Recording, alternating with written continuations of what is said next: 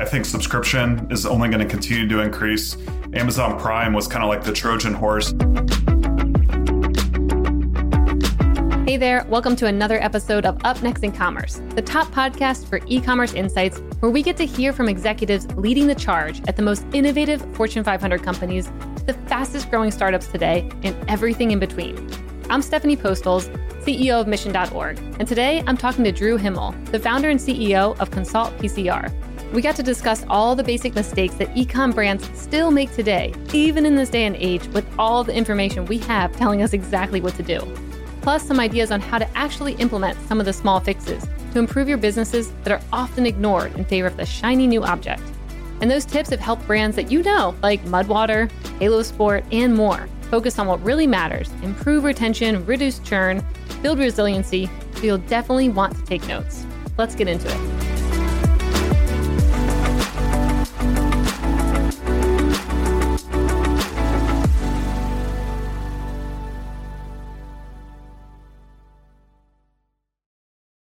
What are business leaders thinking about when they aren't winning at business?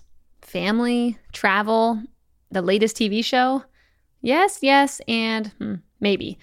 But how about quirky business opportunities or little discussed financial trends?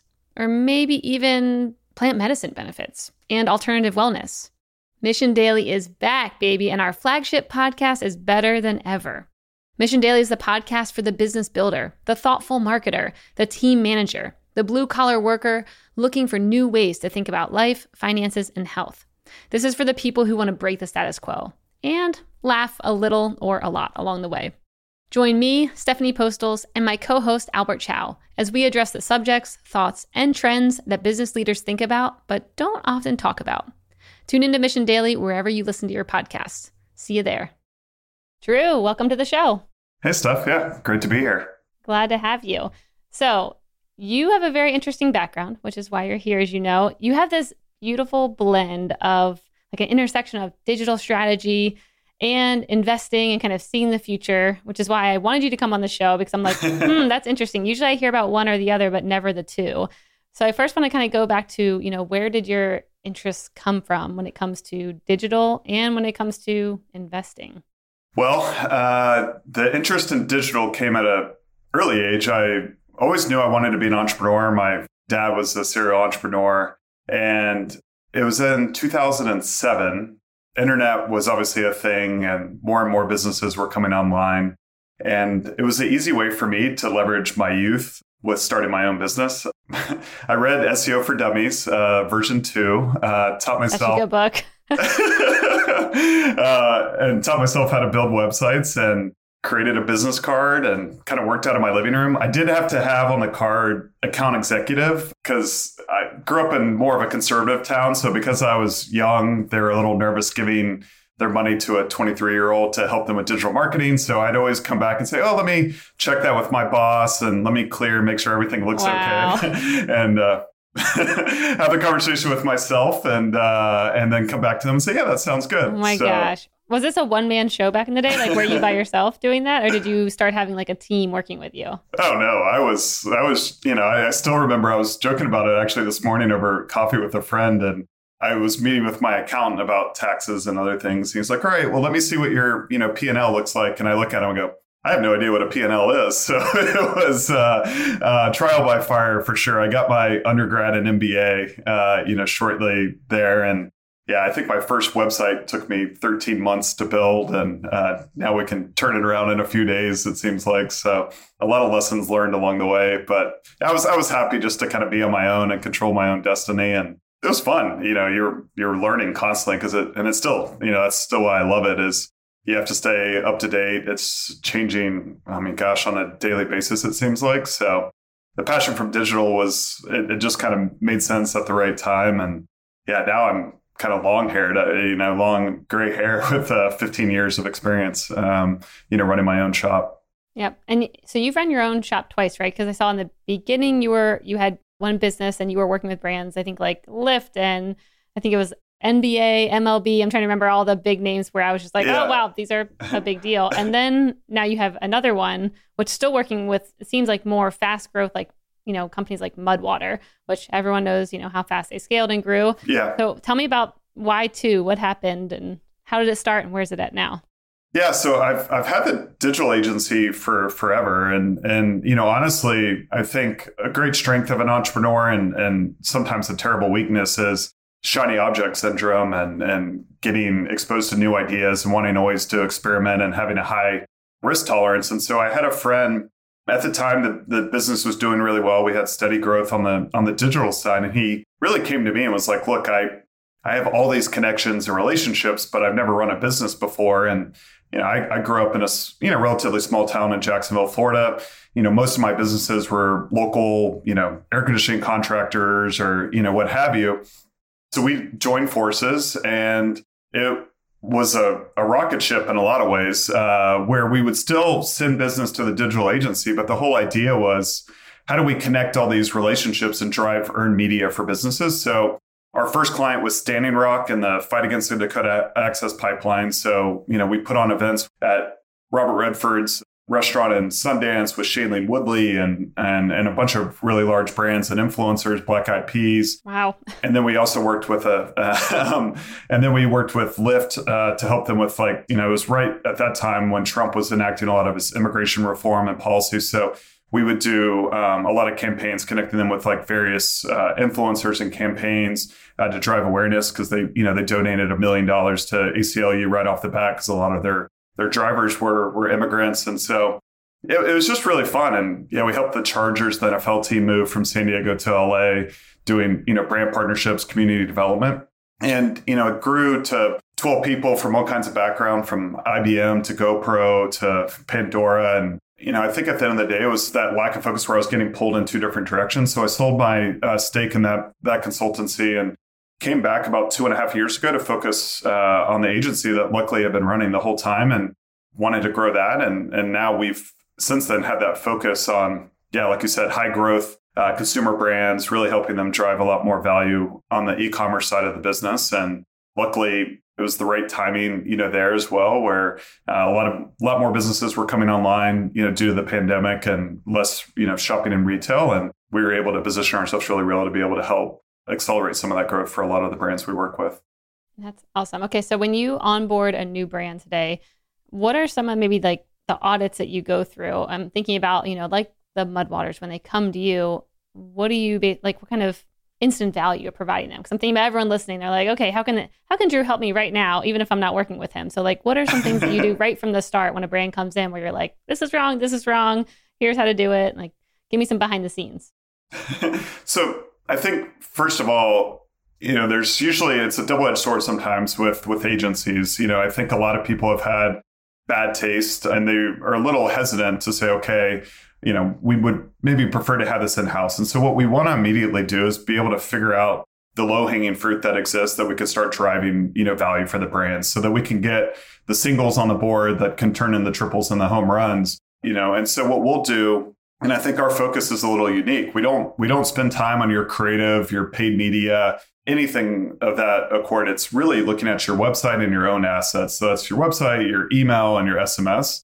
And we identify like where's a lot of low hanging fruit. We've worked with now 50 plus brands in the e-commerce space, looked at millions and millions of visitors of traffic, you know, millions of people of uh, in terms of database and customers. And on the website, there's just a lot of things that for whatever reason, people don't focus on as much. They focus so much on the creative and the ads and where they're spending, uh, you know, kind of their dollars. But for us, we're like, if you could take care of that and have a really solid foundation and a home that you're sending everybody to, it's only going to improve your cost of acquisition across the board for SEO, social media, and the various channels. And so there's a lot of these that exist uh, that I like to talk about. And I think for for us, it's like you're dealing with people with this the attention level of about a second grader. So you really want to remove friction, make it as easy as possible. And and how do you do that? So if you have a lot of products, a search bar, you know, right there, making it a little bit more prominent as opposed to the magnifying glass. Have search in the words we've shown have a huge increase in terms of the amount of traffic it gets three to five X the conversion of almost any other page on your site. And so making it really prominent right there on the main navigation is something that you could do today. It doesn't take much development and, and, code. And I can almost guarantee you, I'm not in the business of guarantees, but you will see a lift in, in terms of overall conversion just by that quick little fix right there. Another one that always comes to mind is not treating all your traffic the same. You know, some you might have a, a lot of returning, you know, customers in the case of Mudwater, it's a heavy subscription based product. That's where 80, 90% of the revenue comes from. And so you don't need to tell the brand story necessarily. You want to be able to find easy entry paths for them to do what you want them to do, which is, you know, kind of repurchase the product. Um, and so having on your homepage with the products and having it add to cart where it's like a one click kind of checkout versus what I see brands make a lot of mistakes is they they might have the best sellers. You click on it, you go to a product page, and then you add it to the cart. Well, taking out that one extra step can make a pretty meaningful difference uh, depending on how much traffic you have and and what that looks like. And so, and the third I'll, I'll kind of leave with on the website is site speed increasingly is coming up all the time having it where the the compression on your images is easy to load on the site uh, so that it decreases the amount of time that it takes to load to see you know everything that's you have to offer whether it be the content the images or the products is something where like a lazy load is an easy install. As you're scrolling down the site you can have these um, uh, pictures only populate once they're on the page itself um, or on that specific uh, portion of the page. So those are like really simple things where I think the stat everybody throws around like every extra second your site takes to load, it decreases your conversion by 10%. So if you can focus on that and find some really easy ways to be able to like reduce friction, make it easy to find out, you know, uh, the products or what they're looking for, and then uh, for the site itself and the content to be accessible as quickly as possible, you will start to see some pretty meaningful gains in terms of conversion, which is going to affect profitability, revenue, and, and everything else too. Yeah, it's interesting because those things sound so obvious, but then I'm like, so many brands don't have that even to today, which I, I'm like, why? I mean, if you were to go and read like, how to increase conversions, some of those things would definitely be on there. Site speed, of course, but I mean, yeah, yeah, I don't see everyone kind of tapping into that for some reason. Any thoughts on why maybe basic principles like that aren't being covered?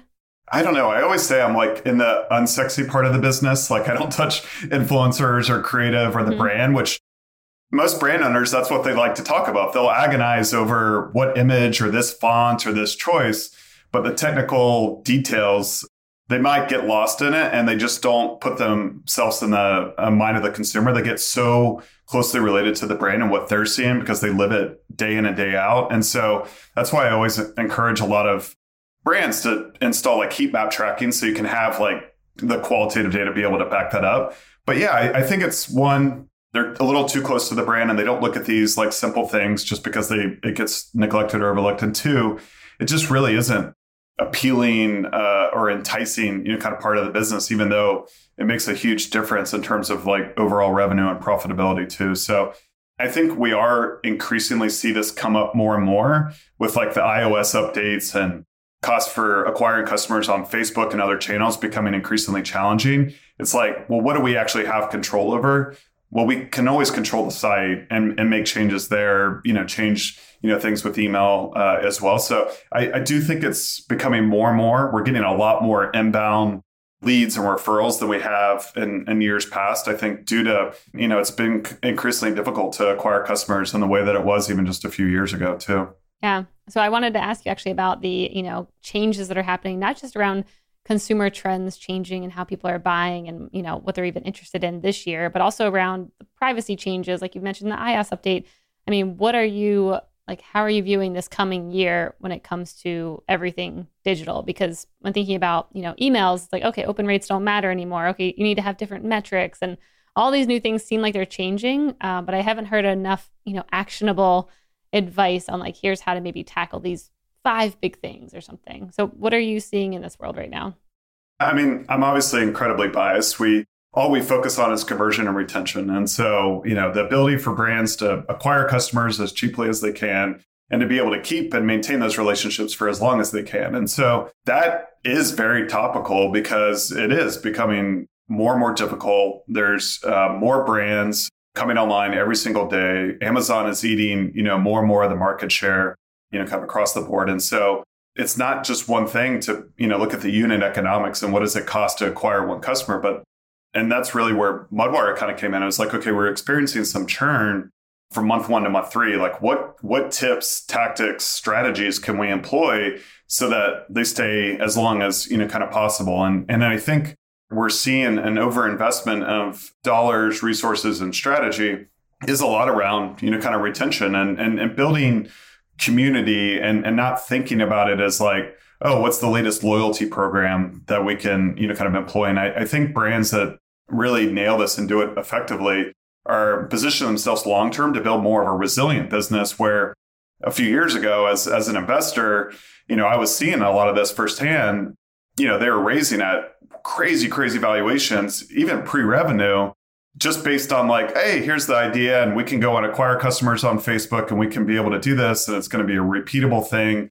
But that's that's not the case anymore. So it's like what are the strategies that you can do to make sure that you're building a really solid foundation where it's a profitable growth model and you're not just throwing dollars and dollars and dollars you know kind of after acquiring customers easy ways to do that uh, i think subscription is only going to continue to increase amazon prime was kind of like the trojan horse and i think people are becoming so comfortable now with getting items that you would normally you know go to the grocery store or go to the you know kind of the supermarket to be able to buy I have probably, and maybe because I'm in the business, I'm a little over next, but I have 10 plus subscriptions at this point. I get, you know, my Element electric packets. I get my Cometeer coffee, my Mudwater, uh, you know, kind of delivered Olipop as like a functional beverage to toilet paper to, you know, toothpaste.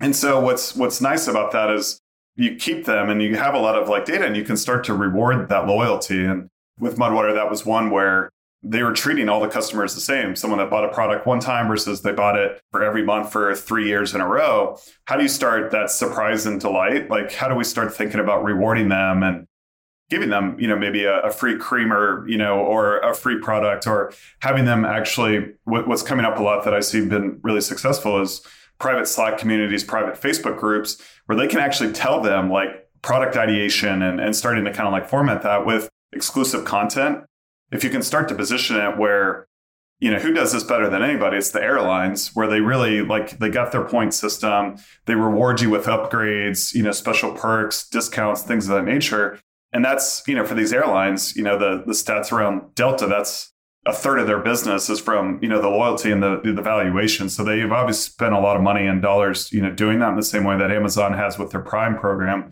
how to you know smaller up and coming growing d2c brands hope to replicate that by thinking about different strategies that the kid would employ.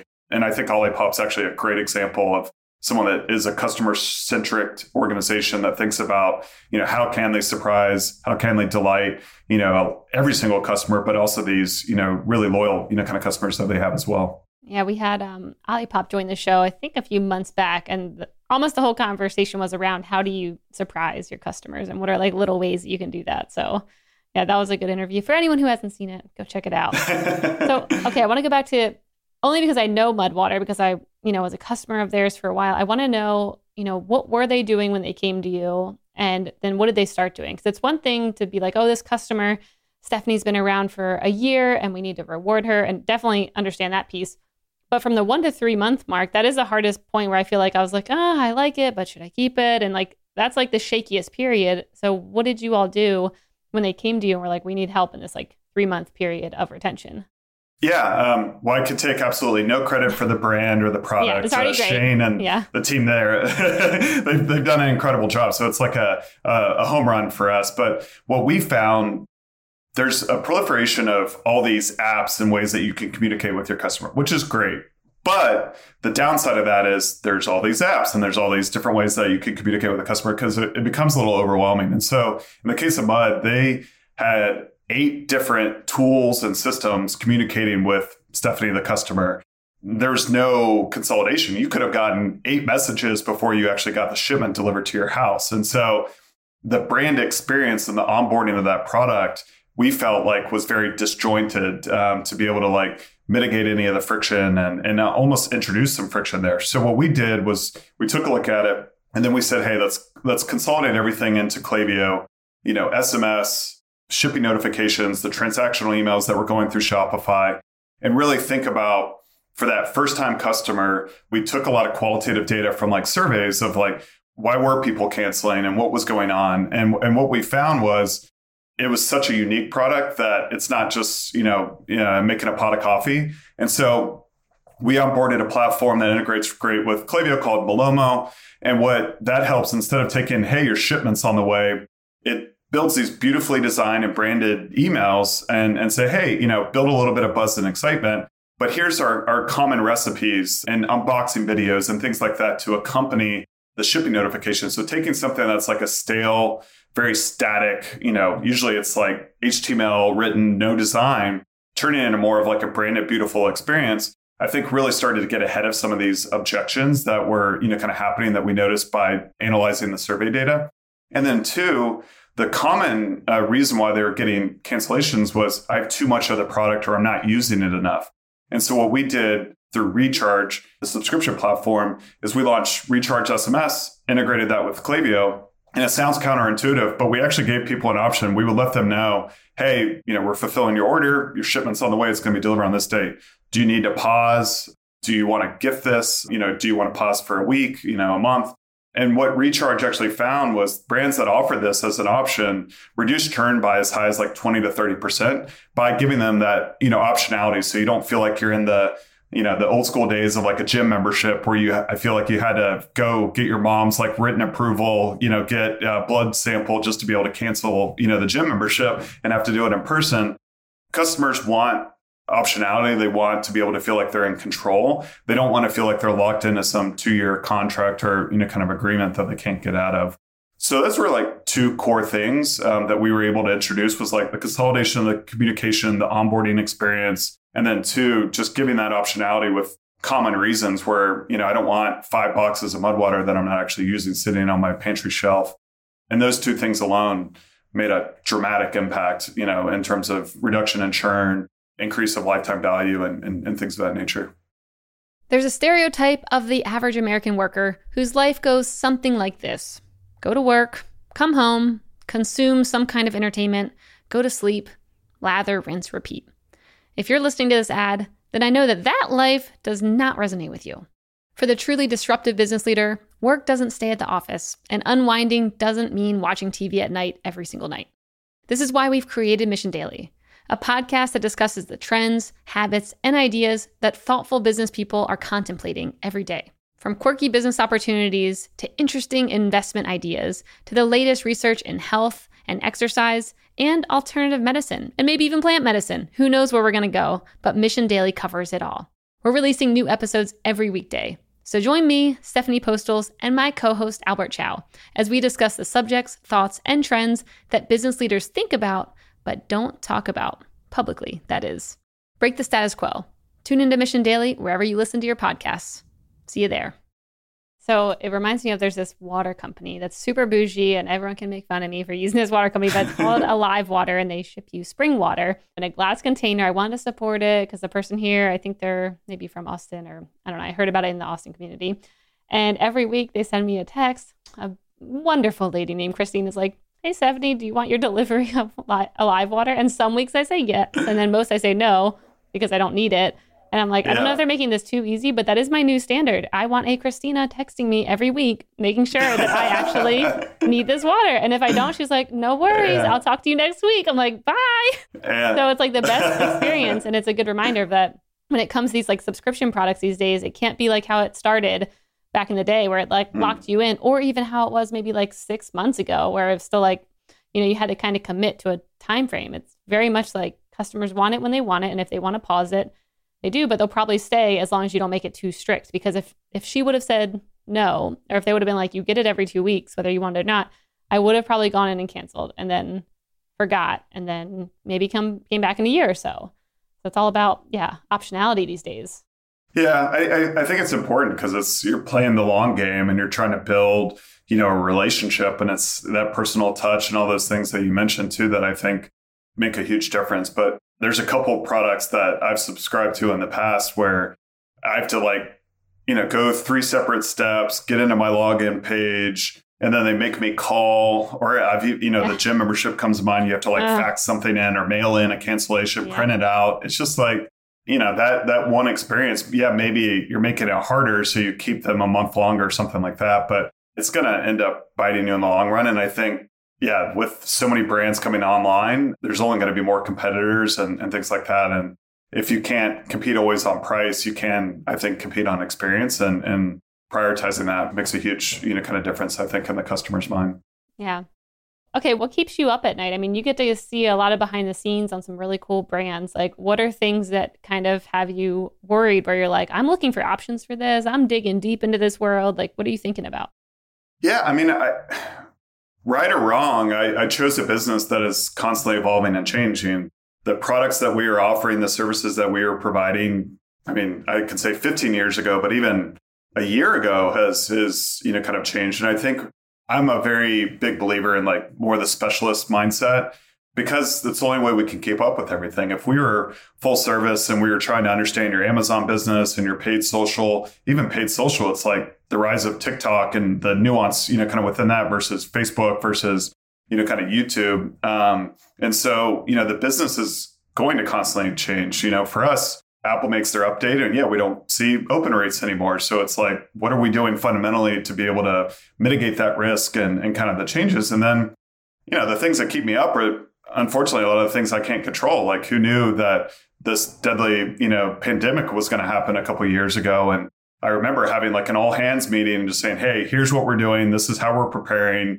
We were a fully, you know, in an office every single day for 13 of the 15 years, we have not stepped foot back in that office in two years. You know, amidst all these, like, you know, with what's going on in Ukraine and Russia, it's like there's just so much that we leave a deadly pandemic and then we're going into, you know, potential war. It's like all these things that obviously keep me up at night that I'm, I'm trying to do what's best for, for my team and really, you know, care a lot about them to make sure that they feel heard. And we have to build resiliency in our business. And so, you know, for me, it's, mitigating any kind of like risk with like over leveraging ourselves, like building a business that that makes sense that can be here for years to come, and continually educating ourselves on what's ahead. Um, I think my team gets a little overwhelmed. I mean, I was pushing Klaviyo and e-commerce like two and a half years ago, and they're like, Drew, we're we're doing HubSpot and this. Like, we don't need to look at these other you know kind of items, and you have to be willing to you know experiment and, and try new things. And some of them are going to fail and you got to be willing to face that as a leader of the organization. And i think that's what our clients are looking for. You know we can't be doing checklist work the same thing that we've been doing. You know we have to be innovating we have to be experimenting and just being really forthright with them of like hey all these strategies some of them might not work and we understand that but are you willing to kind of go on this journey with us together and and, and trust and respect that we have your best interest at heart and and and that we are educating ourselves to understand what's going on and what the the dynamics of being a digitally native brand you know kind of means and trying to build you know resiliency for them as well. Yep. So what are you pushing the edge on right now? What are you uh, convincing your team is the next big thing to try or experimenting with that maybe would be a bit contrarian or other even e-commerce brands or you know digital agencies would be like yeah that's not smart drew I've taken some crazy flyers personally in my investments and everything from like crypto to colonizing Mars with like SpaceX. Yeah. And, well, we'll talk about that. Don't you worry. and you know, meditation six years ago when everyone's like, "Yeah, I, no one meditates. What are you doing?" So you know, I've always had a high risk tolerance. You know, kind of within that. I think one example is my head of UX. We we hired her a little over a year ago. She was at Victoria's Secret for for a decade, and I just like she's a perfect fit. At the time, we did no CRO, no UX. I didn't even really know what merchandising strategy meant, but I just believed in her, and I was like, "Look, this is a great accompaniment to all the retention work that we did." And it was a huge risk at the time, and so I think we're looking at ways that we can continue to push the envelope increasingly, even like email marketing, we don't really do. We've turned away a lot of business where it's like copywriting and design. We're looking at more like what does it mean in the app ecosystem and understand the broader like segmentation strategy, be able to leverage data analytics to be able to tell that story and how our technology is going to impact that. So one that I think is a, a buzz buzzy word that a lot of people are talking about now is like crypto and, and NFTs. I think it's here to stay, both as an individual investor and some of the, and, and we do have some clients, you know, kind of in the space that are NFT marketplaces and things like that. But broadly, the application, you know, there's a lot of scams out there. There's a lot of stuff that's going to end up going to zero, 90 plus percent, in my uh, opinion. But if you think of the thesis, where again, what we talked about at the top of like how do brands, you know, kind of prepare themselves for these changes to Facebook and higher costs for acquiring customers, you can't really re- reward those. There's like the crowdfunding, you know, kind of platforms where maybe they donate and they get a, you know, kind of some cool perks. There's like loyalty and VIP. But what I think in the next few years, NFT is going to allow a customer to own a physical aspect of the brand or the business that they most admire. And I, I do believe there's going to be rewards and mechanisms in place leveraging blockchain and technology to, you know, if they're referring a lot of their friends and customers, they're posting on social media, they're engaging on every single email, they're clicking on, you know, kind of every link, they're purchasing every new product that comes out. Those should be rewarded. And I think through, you know, the, the NFTs, that's giving them a, a tangible asset and a way to be able to do that. I think right now I'm still saying, hey, let some of these larger brands where you see like you know Dior and and and Gucci and and Adidas getting into the metaverse and things like that like you know, they have 15, 20 person teams, you know, millions and millions of dollars to be able to dedicate to this. Let them kind of like figure out, be the trailblazer. But I don't think we can ignore it. I, and there's the payment implications and the, you know, the DeFi and everything that's going on there. But the use cases are, I think, to reward your most loyal customers and very technologically advanced ways that just don't you know currently exist in apps or you know kind of any ecosystem so i'm personally very excited about it. I, I can even feel myself getting energized thinking about it and talking about it. I've invested in a lot of projects but i, I think it's here to stay and i think it's something that we're going to continue to push the envelope as we think about broader like retention strategies and you know customer stickiness and things like that for the brands we work with.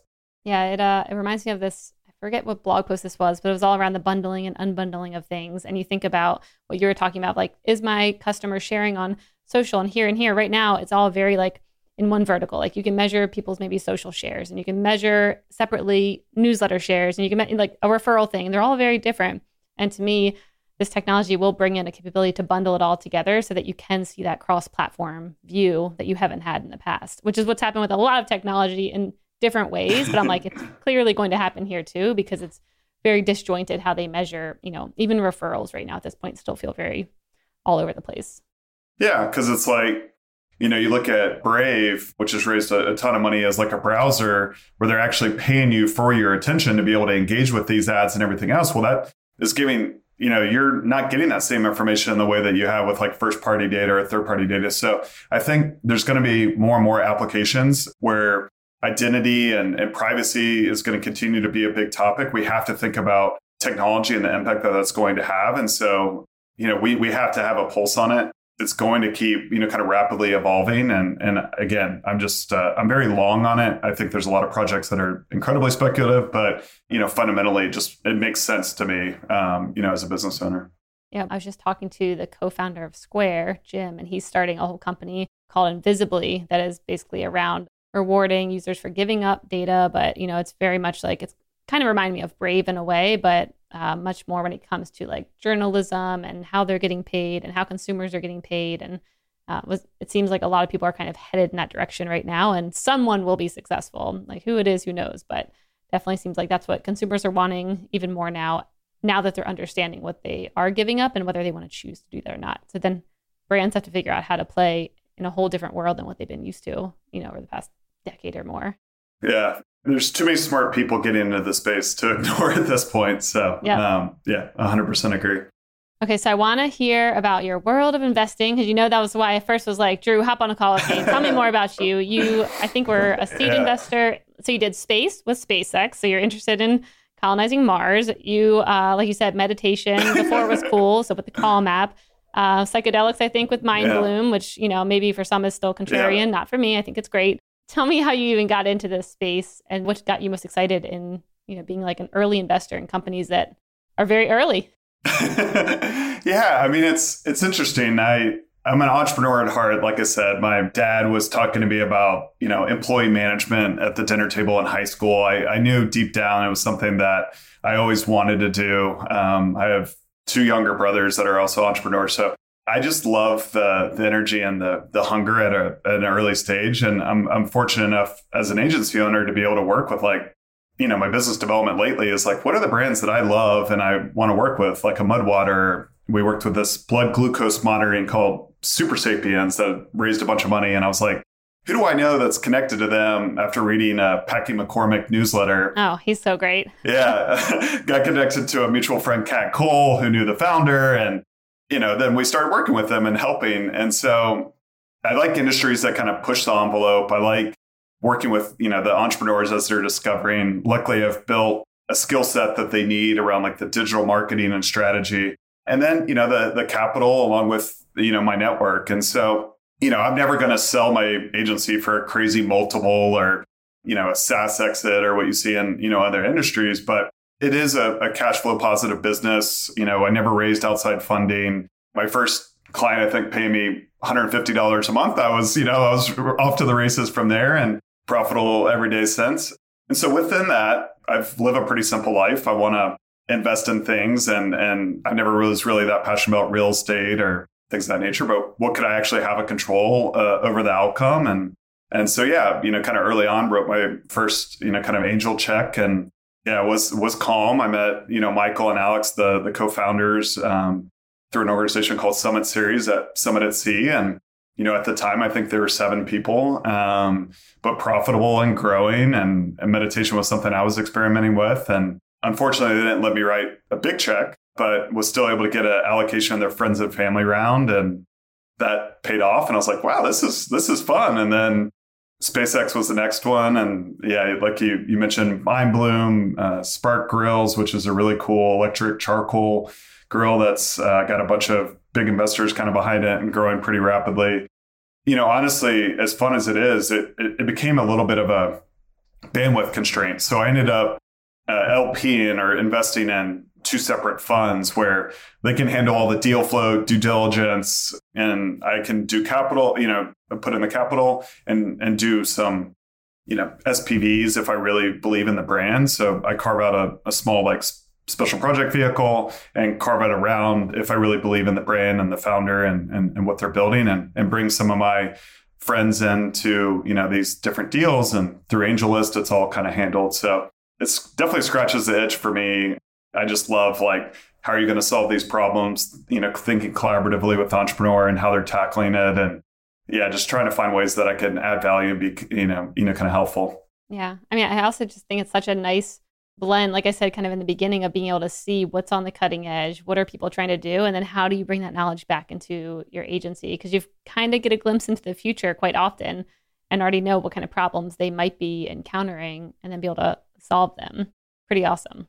Yeah, and it's you know looking under the hood in terms of like the unit economics around how they're acquiring customers, going into Google Analytics and things like that to be able to you know tell the story if this is sustainable or not. I've you know as an LP in a few funds, I've I've definitely told them to not walk but run away uh, from certain investments because I just like look this isn't yeah their top line is growing but you know if you're spending five dollars to acquire a customer that's paying you a dollar, this doesn't really yeah. match up and, and, make a lot of sense. Um, and so honestly, the thing I, I love to do more than anything is is connect people. I don't have an agenda. It's like you're really, really smart doing some interesting things. You're smart. I think you guys can, you know, kind of help each other. And I don't know, it just gives me a lot of joy to be able to like connect the dots as an investor, advisor, um, or even, you know, with the clients that we work with as well on the agency side. Yeah. Awesome. All right, last question. What would you be doing or what industry would you be working in if you weren't doing what you're doing now? What would you choose to do? And it can't be another digital agency or anything you've done before. It has to be something different than that. It can't be investing outside of those things.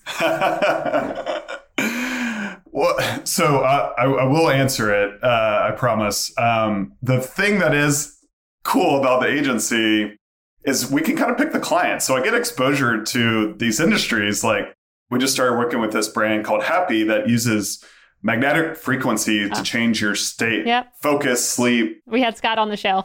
Oh, did you really? Oh, yeah. So we just started working with them, you know, kind of recently, and it's uh, so things that I'm like uh, a Mudwater. We worked with this guy, Dr. Joe Dispenza, who's in the mindfulness space. It's like I feel like I'm a kid in a candy store because it's like these are all products that I want. I get sometimes I'll get trade. I'm like, yeah, I'll, I'll take a, a Spark grill and I'll grill outside and and and and use that, or you know, mindfulness, or you know, kind of what have you. So that part I do love. I, I know I naturally, as an entrepreneur, have ADD and I just get exposure to so many different things and industries.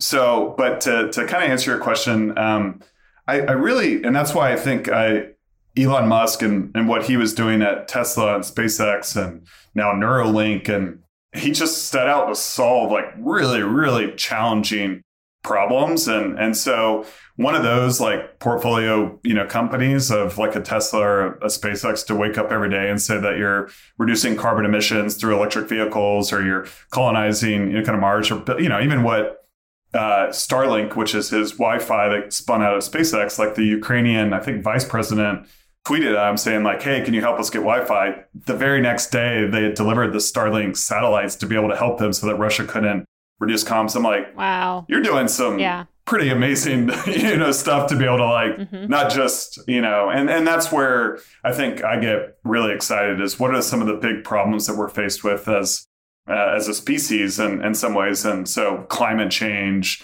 uh, you know different things like that is where i get really lit up and so i'm also pushing our agency like how do we do more of that type of stuff Yeah. because uh, you feel like you're not only just helping people but you're helping you know so many different things and, and kind of like aspects so it becomes a lot more easy to get behind uh, you know as as the clients that we work with but if i didn't have the agency i'd be doing you know i think I've always loved sales, so if I could combine sales and climate change in some way, I don't really know how those go together, but They uh, might. They could. uh, I would be, I think, pretty excited. Yeah. That's, that's great. That's, that's a cool answer. And yeah, also just awesome hearing about, you know, your thoughts on supporting initiatives and companies and the people who are really changing the world because that's, you know, just as helpful. So, Drew, thank you so much for coming on the show. I'm glad we made time and had you on. Really fun conversation. Where can people learn more about you and maybe get in touch?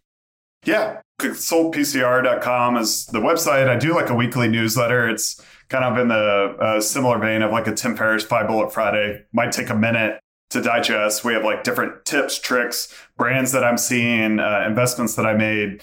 But yeah, it doesn't take very long. So uh, check it out. You can uh, subscribe, you know, come on the site. And then, you know, Twitter and LinkedIn. It's LinkedIn, you know, you can find me by Drew Hemmel or same on Twitter. So Twitter, I'm more of like the stalker. I just read a lot of content, but I don't really post. LinkedIn, um, I'm a little more active and, and, and kind of posting.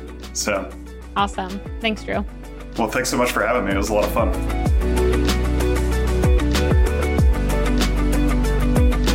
Hey, listeners, thanks for tuning into this episode. I hope you enjoyed it as much as I did. If you haven't already, please subscribe, rate, and review this podcast.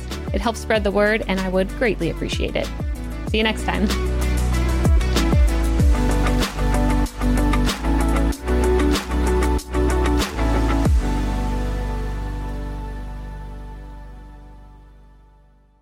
Thank you for checking out another epic hour of business insights and inspiration on the Up Next in Commerce podcast. If you like what you've heard and you're interested in partnering with us to bring your brand to a growing audience of e commerce experts, reach out to me at stephanie at mission.org to get the conversation started.